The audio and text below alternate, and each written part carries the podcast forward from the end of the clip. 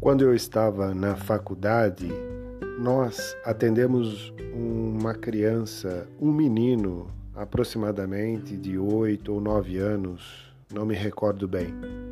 Fato é que ele estava completamente careca, havia perdido todos os cabelos, havia passado já em diversos médicos, imaginavam até que pudesse ser leucemia ou coisa do gênero. Havia passado no dermatologista, feito até biópsia da, do couro cabeludo para saber se não era uma doença na raiz do pelo. Mas ele estava muito, mas muito deprimido. Havia perdido todo o cabelo, né? Carequinha, e ninguém sabia o que, que ele tinha. Ninguém. Bom, é, iniciamos todos os processos de investigação, exames de laboratório. Eu só sei que foram feitos tantos exames, mas tantos exames que demoraram aí dois ou três meses ou até mais para que chegássemos ao diagnóstico. Eu ainda era estudante.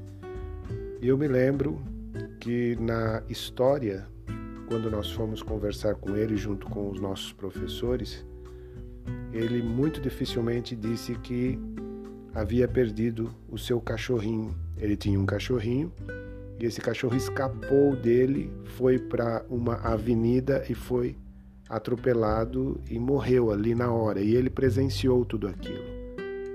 Mas ele contou isso dentro de uma história e percebemos ali que ele estava triste também por conta disso. Bom, depois de analisado toda a situação, nós chegamos à conclusão de que de repente essa poderia ser a causa do problema. Ninguém acreditou. A ciência não acredita às vezes nessas coisas. Ninguém acreditou. Fato é que eu e mais alguns colegas nós decidimos, mesmo contra os professores, é, comprarmos um cachorrinho para ele. Nem sei se compramos ou foi doado, enfim. Mas um cachorrinho que não era da mesma raça, mas muito parecido, a mesma cor e tudo mais que ele havia descrito. Ele ganhou o cachorrinho e eu digo para vocês, em questão de duas semanas, no máximo, 15 dias, ele estava novamente com todos os cabelos, ou seja, os cabelos voltaram a nascer. E ele ficou feliz da vida. Nós encontramos a cura dele. Ele estava sofrendo por conta da perda do cachorrinho.